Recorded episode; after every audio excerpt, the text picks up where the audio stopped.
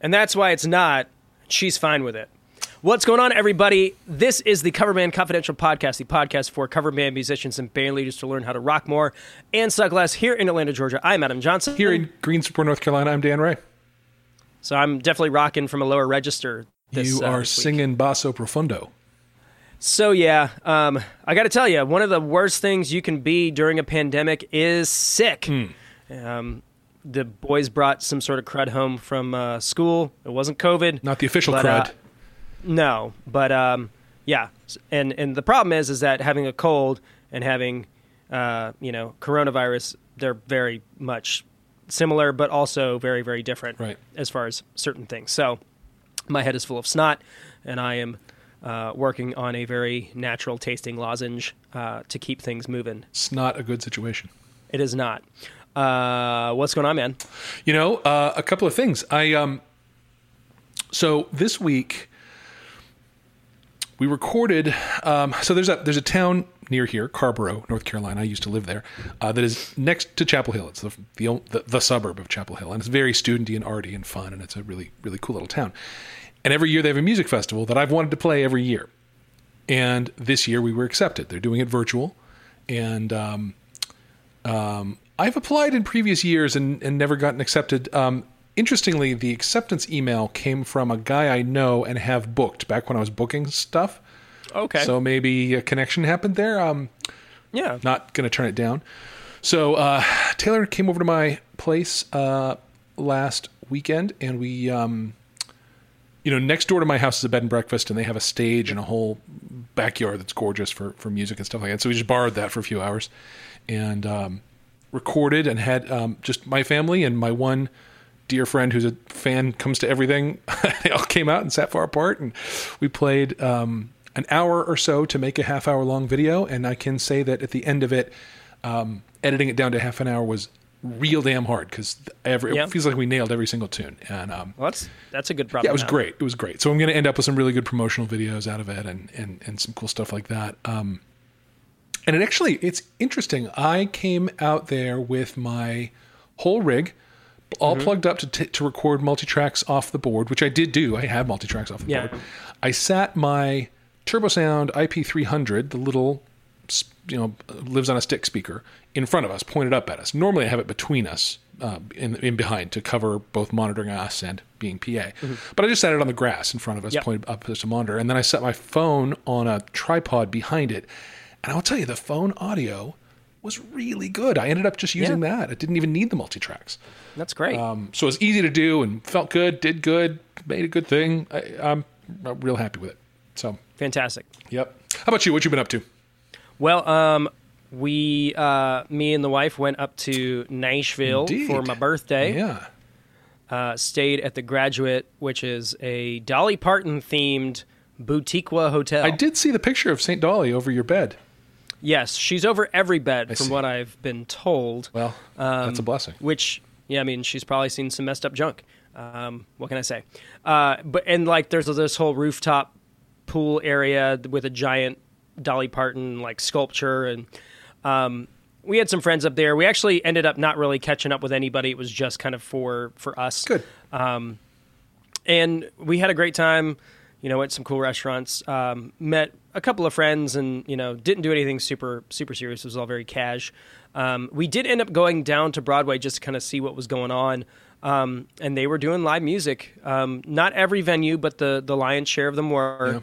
Um, they had uh, they had attendance protocols, so like they were not they were hitting a certain capacity. They weren't letting other people in. Um, they were taking temperatures at the door. Like they were doing the thing. Like Okay. it was masks were required. Um, in some cases, I feel like they were doing more than you know venues in our area were doing. Um, and it didn't seem to be stopping anybody. We were there at 11 a.m. on a Sunday, and um, they were still arresting people for being, you know, drunk and disorderly. So, There you go. you know, you some go. things never change. Do you have um, restaurants and, and venues in your area that are sort of people point at them like they're flouting the practices? They're not participating well.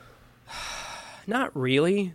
And if they are, I may just, you know, I, I feel like during the culling of, you know, the social media See, deal. I just may not be like plugged in to those places. I'm probably due for a culling because there's a lot of drama happening around me these days. But Yeah, I mean, I'm sure that th- there have been some things that have come up where like people have said like this is irresponsible, whatever, but it hasn't been recent. Um, but yeah, it is. It is its own kind of you know. I feel like it's its own world, and it's definitely a hotbed for drama, which I'm just not really interested in kind of dipping my feet into. yeah, I haven't undipped yet, so apparently I am still interested in it. I don't know. Fair enough. There's a there are a couple of places that, that normally do music, and um, they are doing music, and they are packing their pa- patios, and they're not requiring masks, and it, they are getting Yeah. roasted on like Yelp and Google reviews and stuff, but they're still doing it, and um, yeah, it creeps creeps me out. it you know this is just kind of kind of be the way things are for the foreseeable future. Seems like Um, you know, in our world, they are talking about um, the schools opening up in October. right. And as gun shy as we are about that, we do have other schools around us who have been open for a couple of weeks, and the cases have not risen in a very substantial way. Well. So I'm optimistic that you know whenever that does happen, again we're months out at, still at this point. Right. Um, But you know, for us financially, that would be a big burden lifted.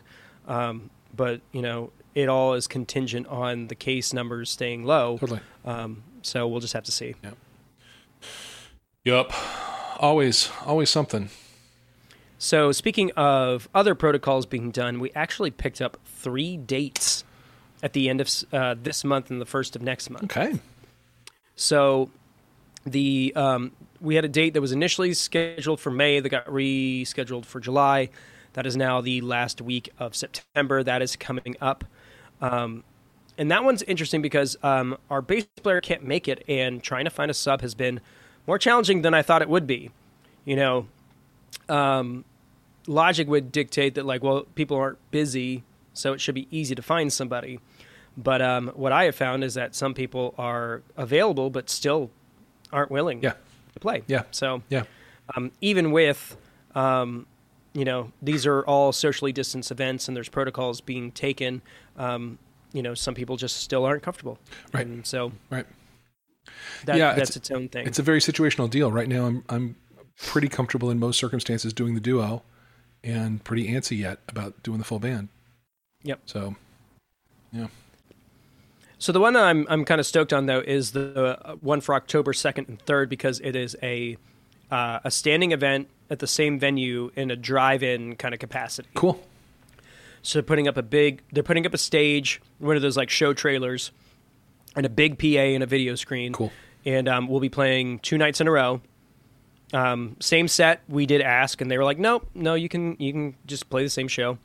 Um, so that'll be that'll be fun. Um, it's it's been interesting trying to find like getting back into the swing of things. Like, oh, I've got to come up with a set list, and we've got to get babysitters and that Yeah. kind of thing. Um, yeah. but it's you know it's it's it's full paydays and two of them in a row for a weekend, and so Very nice. I get to pay my guys a solid wage for um, for two week- weekends worth of work. It's the first time since March. So That's terrific. actually, it was probably before March, but yeah, Very good. been a long time. Yeah, it's great. pretty good just to see these guys. Yeah. Yes, I uh, I met um, Tony, my drummer, down at the storage unit um, to get his um, electronic kit out that's been living there, and he's uh, Yeah. moving between houses and wanted to have it. So laid eyes on the guy for the first time in Yeah. five months. It was good. It's crazy, man. I haven't seen any of my guys, like not a single one. And it's so bizarre, right? Because we just spent like the last how many years being like right up in each other's business every you know Absolutely. and then it's really strange. It's really strange. Wild stuff, man. Yeah. But it's you know I, I don't know. This may be the only thing that we do this year, but um, I feel like we're doing it the right way. Yeah. And hopefully it um, you know, I, I'm not I, I'm not getting I'm not looking to get anything out of it other than just the ability to you know get on stage and make some noise for a little bit. For sure. Looking forward to it. Yeah. Yeah. So yeah, Good. and now you're now we're all caught up. We're current. So are we ready? To, are we ready to get into this? Let's do it. So um, I want to go ahead and preface this conversation. Um, it is, it feels a little touchy, um, but it's something that uh, I I kind of put on Dan's radar, and he definitely um, found the information compelling, and I feel like it might be worth having a conversation about. Um, so here goes. Uh, just let's we're asking for grace, and if we step in it, we may just Oh, know, it's eh, there's every chance we'll step in it. if we step in it, we apologize, and and you know, I'm feedback not, is always welcome. Not even really an if. Yeah. So um, earlier this week, um, Adam Neely posted a very interesting video on his channel called "Is Music Theory Racist?" And And maybe you should back up and say a little about Adam Neely. So, for those of you who don't know, Adam Neely is a, uh, a bass player by trade, um, but is basically just a, um, a very well educated and very competent musician who uh, has a YouTube channel that specializes in music theory and other kind of musicy, nerdy things on a very granular level. Yeah. I- after after the watching the one that Adam showed me that we're going to talk about, um, Mm-hmm. I spent a very wonderful 25 minutes with Adam Neely digging deep into um, the girl from Ipanema, Yeah. which is it was. I'm so happy to have spent time of my life doing that. It was really good. It was really Yeah. good, and he's got a bunch of those. I'm really looking forward to spending. I, I was unfamiliar with him before you sent me that. Oh, okay. So So he, yeah, he's a phenomenal communicator. He's a very knowledgeable guy, but he's able to uh, present very complex things in ways that are fairly really, digestible, really good. for those for those people with like a musical acumen. yeah. But the the video that we're talking about specifically goes in depth into what first of all what music theory is Yep. which for all intents and purposes is the musical preferences of European 18th composers century, 18th century European musicians in the 18th century. Yeah. And in fact, he starts the video with just just in your life, try substituting the term music theory for the prefer- the musical preferences of European 18th century musicians.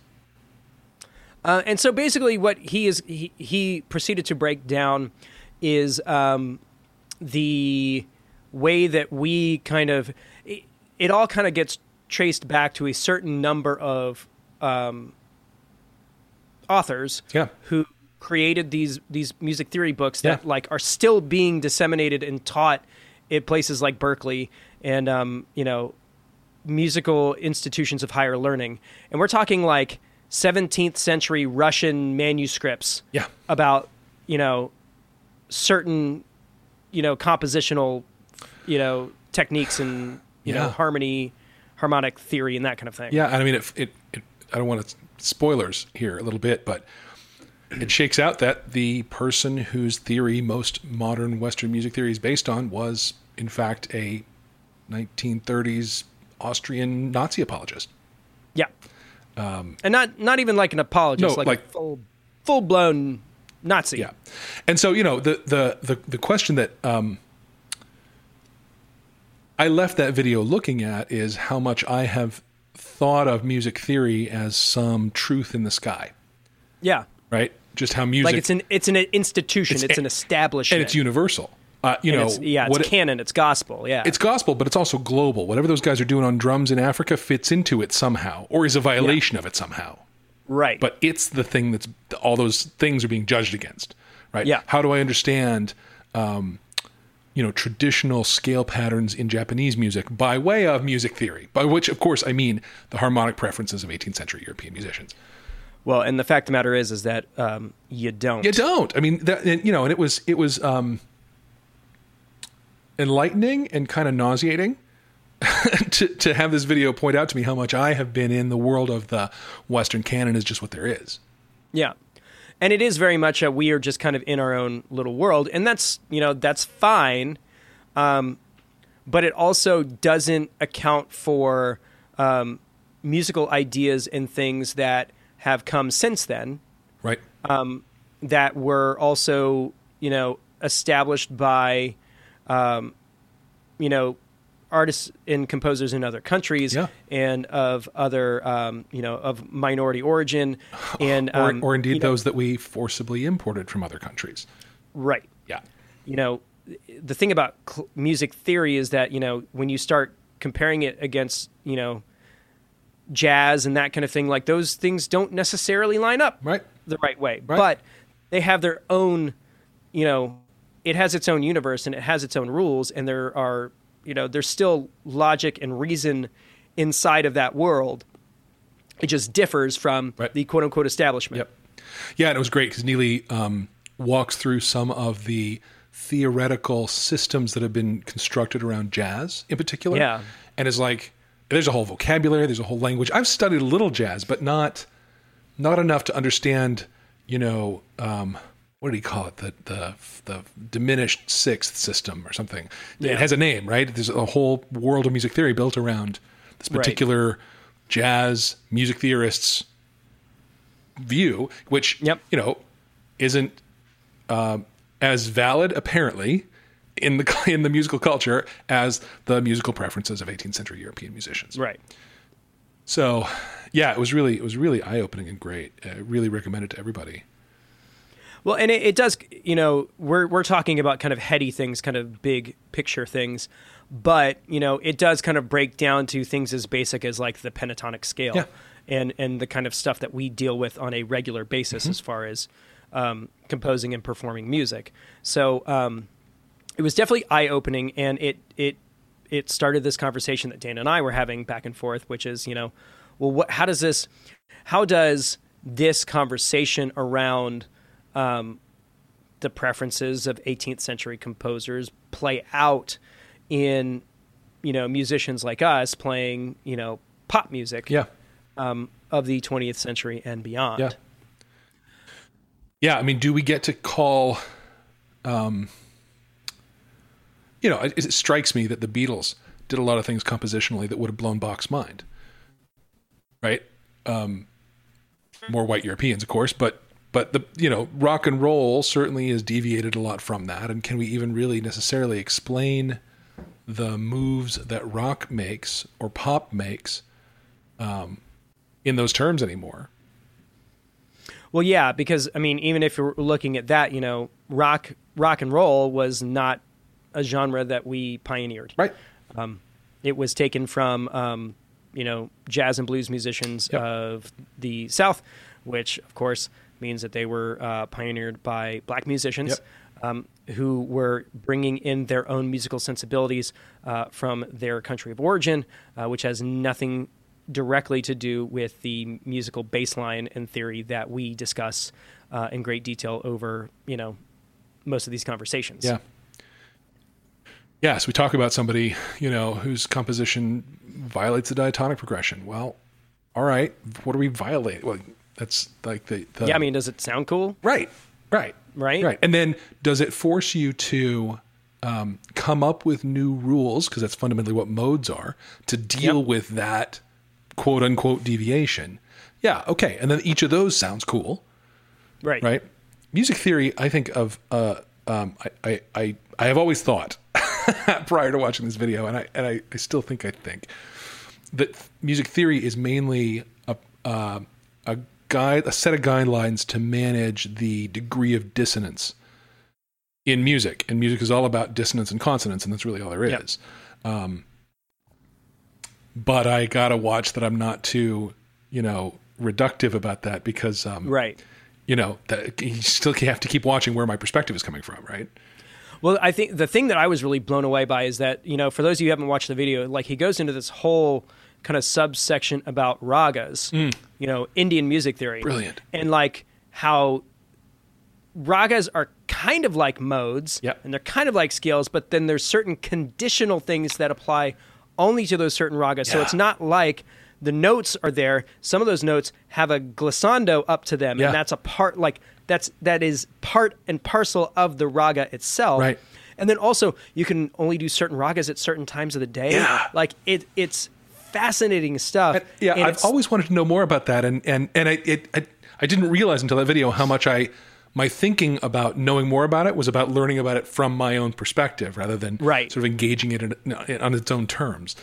Um, yeah, it was really good. And then you know, there's an example that he used of a an Indian singer singing a particular raga, and then who was it? American um, jazz um, singer whose name you'd know, but it's Name fallen out of my me, brain. And they're singing a song, and they hit the identical four notes, Yep. and it's like I can't you know, like the important four notes of this song, but the reasoning behind them is from completely different directions. yeah. Um, fascinating, fascinating. It is really fascinating. Yeah, But then, you know, the the question then kind of pours into the whole well what do we as you know predominantly white musicians Yeah. do or feel or you know process the the the kind of music that we play and Right. its origins and that kind of thing Right. so you know, I, we have definitely been called to do uh, th- this one gig in particular. We were it was a last minute sub for another band, and we were asked to play a diverse set list. Okay. And the um, the party planner, who was white, um, told us in no certain terms what diverse set list meant, Okay. and it meant that we were supposed to play more songs by black artists than you know whatever Yeah. like that was what we were supposed to Yeah. um, prioritize and it was a strange request at the in the moment and I, I i haven't had that request before or since um and it, it was it was just a strange conversation to have well you know we don't necessarily look at our set list that way but because of the request of the client we were kind of forced to look at it differently Yeah. And, and what'd you see? Um, Well, you know, we still because of the era, like we're kind of locked into a certain subset of Yes. artists. Yeah. Um, So it's your Michael Jacksons and your Princes Mm-hmm. and you know Tina Turner and like you know just those, and then you know some other some other artists as well. But like you're still kind of hitting the tent pole artists regardless of their you know you know their race. Right. But it was just a weird way. Like I just I've never thought about it that way. But to be fair, we still are, we predominantly play white artists because those were the predominant artists of that era. Right. Right. Right. I have not I've not had that request in advance on things, but I have made that audible call when I looked Mm-hmm. at a room. And um and I always have a kind of a like, you know, my band is middle-aged white guys. And Yep. if I pull out all my Bill Withers, how's that going to go? Right? Are they going to appreciate that or are they going to feel like I'm reaching for something? Uh, Yeah. it, is it going to is it going to seem inappropriate? Um, I've never had a room turn on me about that. I've always it's always been appreciated. I think that I leaned into those sorts of things.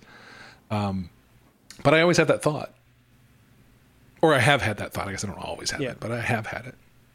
Well, and it's also like if you if there is a um a, a group of you know black audience members like you kind of are looking towards those songs like are am I going to get a different reaction Yeah, uh, because I'm doing this song Yeah. versus other stuff. And it's just it's a weird it's a weird situation to be in. I, I can't say that I feel 100% comfortable um, in those moments I totally don't. Uh, because I mean ultimately what we want as entertainers is to be entertaining. yeah, And we need to be entertaining to our audience, and our audience needs you know can be all sorts of people. yeah. Wh- whoever they are, whoever they Yeah. are, and and you know, part of that is not offending any part of our audience. Sure. right? These days, of course, being overly overly you know thoughtful about this is offensive to some people. I I don't know. There, Sure. there may be people listening who are offended that we're even bringing it up now. I, I don't even know, right? And, to be perfectly clear, there there is no like, and this is how we fix this. It, it's just um, this video came up and it was super interesting, and uh, I feel like it's worth people checking out. Yep. And um, it's definitely something that I felt before, Yeah, yeah, and um, there is no. I don't feel like there's a right or wrong answer to how you handle it. Um, but I, I definitely think that you know if you are playing, um, if you're playing in a cover band or you're you're playing other people's music, like you should probably take a look at the the diversity of your song list. You know, what kind of artists do you include? yeah, because for for you to kind of put yourself into a, a certain box based on you know your preferences or that kind of thing like there's all different kinds of music made by all different kinds of artists from all different backgrounds and um, you know we should be better about you know inclu- being inclusive of you know yeah, yeah. And I, Other- you know, there, other- there certainly are genres that are going to be that are going to trend to be more or less diverse in whatever direction. If you're if you are a hair metal tribute band, diversity is going to be a challenge for you. Sure. Right? But but i mean that's i mean that that's a sli- that's a pretty thin slice of a pie totally, totally, yeah, yeah, yeah.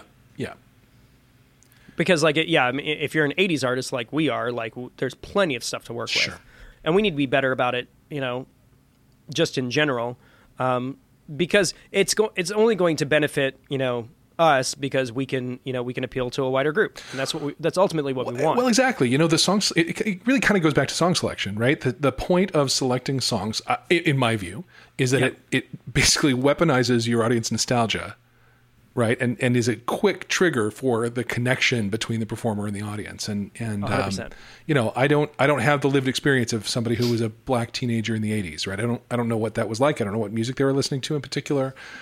I know what I heard on the radio, and yeah, um, maybe I can get to them through that. Um, I have had, you know, one of our one of the centerpieces of our show back when we were doing our show was a rap battle that Justin and I would Yeah. do um, on wireless mics. We'd step out of the audience and like throw it down in the in the you know some some on top of tracks, some on top of bass and drums live. Um, but I always did no diggity, Blackstreet, right?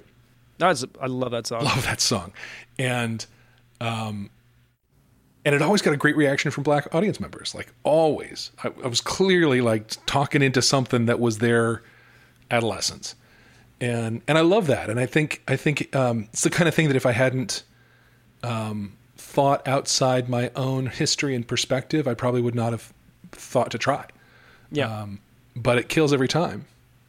So Yeah, so if you look under setlister.ai, I mean the the chart performance kind of speak for themselves, and it's it, it isn't necessarily, you know, partisan to that, you know, that topic. Right. It's you know, if if the songs moved, then they moved. right, So, um, there's definitely a, a, there's a lot of different ways to go about this, but I, I, I would just challenge anybody who's listening to this to um, give your give your song list a second look and maybe uh, consider uh, being more open to pulling some stuff in. because actually, the more the, having thought about what I just said, Yeah, I always like to speak first and then think. Um, yeah, that's what podcasting is. That's right. That's right. You know, I also wasn't a teenager in the 90s, Yeah, nor was I a teenager in the 70s. I was a teenager in the 80s. And right. um, so I have a very particular set of years that imprinted deeply on me that are different than other people's years. And Right. race aside, there's also chronology, there's geography, there's like all kinds of things that limit your song selection perspective. That, um, you know, I think this is a biggie that we're talking about, but it's not the only biggie. Yeah, We should be um, trying to think, uh, you know, how am I going to, if I've got a room of all ages, all races, all genders, all uh, economic backgrounds, I don't know. Yep. Like a diverse room in all, on all spectra, yeah, how am I going to hit them all? You know, how I've got, I've got 10 songs to play before my next break. How am I going to nail the whole room? Earth, Wind, and Fire. I mean, obviously, that's, the obviously, obviously the first choice. Yeah. But yeah, I mean, so you know, talking about you being a teenager in the '80s, I was a teenager in the '90s, Right. and and you know, th- our pop music experience is is going to be very different. Yeah. because hip hop played a very big role in the kind of stuff that I was listening to. Yeah. And it was kind of a Um, novelty when I was around. Right. So you know, the all that like Dr. Dre's, you know, the Chronic and you know, uh, Doggy Style by Snoop Dogg, and the Blackstreet record and TLC Yep. and uh, Montel Jordan, like all of those things were definitely like a part of my experience. Yeah. Um, so you know, like the '90s thing is definitely fun for me, but it is it's flexing a totally different set of muscles, and vocally, it's it's very different than what I'm accustomed to. Sure. because all all the stuff, especially that like here. when you're doing a '90s thing, is that you have to be able to do like the toadies, and then back that up to like this is how we do it, you know. Hmm. Um, and actually, um, this is how we do it. It's a harder song for me just because of the placement is just very different than you know the other stuff that we normally do Yeah. but yeah, like we we do we do a, a mashup that's got um, no diggity and Gangster's Paradise and all that stuff in it. Nice. It's it's it was actually uh, it was given to me by the drummer of a Chicago '90s band called Run Forest Run. Um, I was you know if you guys don't know this, uh, I'm looking through your videos. If you post something on our page, I am like low key stalking all of you. That's good. And I saw one of them, one of their videos where they did this like this five or six song like uh, medley, and um, they had this. That's one of them, and I was like, dude, I, I like, I will give you whatever you want for this track. Um, the only thing was was that we the first time we did it was for like an all ages family event, and they end that one with "Pony" by Ginuwine. Yeah.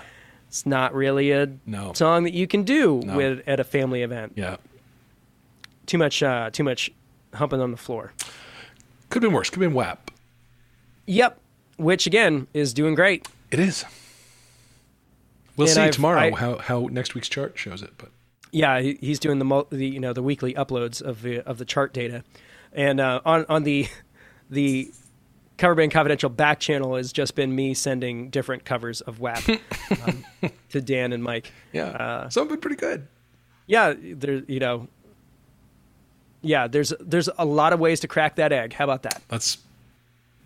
I'm trying not to picture. Yes, that's just. Anyway. Yes, that's what she said. She didn't. She's fine with it. Okay. That's our that's our new that's our new phrase. Is you know, We- if someone says that's what she said, you say she's not. She's fine with it. It's not. She's good with it. we decided that that Well- is a thing to say just before we test pushed record on this uh, episode. So. you know we're con- like this is just we're just content machines just cranking it out all day long Cranking it. So i hope that this was an interesting conversation. It was definitely not the conversation we had planned on having Yeah. but it felt like the right thing to kind of talk about and kind of dig into. So figured it was worth uh, worth a shot. Yep. so hope you guys enjoyed it. Uh, thanks again for uh, tuning in. If you like what you hear you can help us out a number of ways. Uh, the first way is to share these episodes on social media.